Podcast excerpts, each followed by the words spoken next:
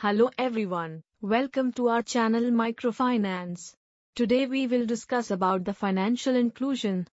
Financial inclusion is defined as the process of ensuring access to appropriate financial products and services needed by all sections of the society, in general and vulnerable groups such as weaker sections and low-income groups in particular at an affordable cost in a fair and transparent manner by mainstream institutional players or Financial inclusion means that individuals and businesses have access to useful and affordable financial products and services that meet their needs like transactions, payments, savings, credit and insurance, delivered in a responsible and sustainable way.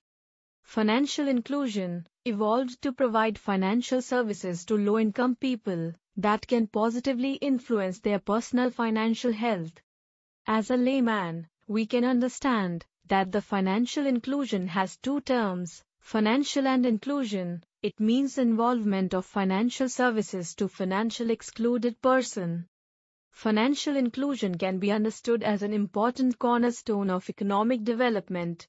A research conducted on financial inclusion reveals that for improving the financial condition of economically weaker sections of society. Initiatives towards financial inclusion are indispensable. It includes a wide variety of activities like savings and insurance is not limited to extension of credit facilities. From mid-1970 to early 2000, the successful concept of microcredit was evolved by eminent Muhammad Yunus, who won the Nobel Peace Prize in 2006. This concept have saving and credit through SHG model. In India this unique concept of microcredit was adopted by NABARD, and a wonderful story of microfinance were created. Microfinance institutions provide credit to unbanked people.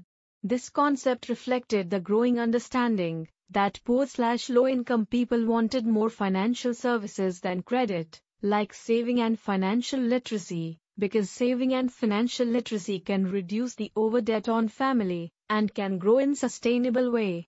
This demand turned around the evolution of financial inclusion in early 2010. Financial inclusion was about encouraging financial players like banks, microfinance institutions, insurers, government pension programs to invest and connecting them with each other, and to non-financial players to scale up the bigger and faster outreach than specialized providers. C. Rangarajan Committee, 2008, a committee on financial inclusion, has defined financial inclusion as the process of ensuring access to financial services and timely and adequate credit where needed by vulnerable groups such as weaker sections and low-income groups at an affordable cost. However, K.C. Chakrabarty, 2012, Deputy Governor, Reserve Bank of India, RBI, has defined that Financial inclusion is the process of ensuring access to appropriate financial products and services needed by all members of the society in general and vulnerable groups in particular, at an affordable cost in a fair and transparent manner by mainstream institutional players. The quality and extent of financial inclusion mainly depends on ensuring delivery of affordable financial services, viz., simple savings, loans, access of payment and remittance facilities and insurance products by the formal financial system to those who tend to be excluded. Our today's episode is over. In the next episode, we will describe the different approaches for financial inclusion. So, stay tuned with us.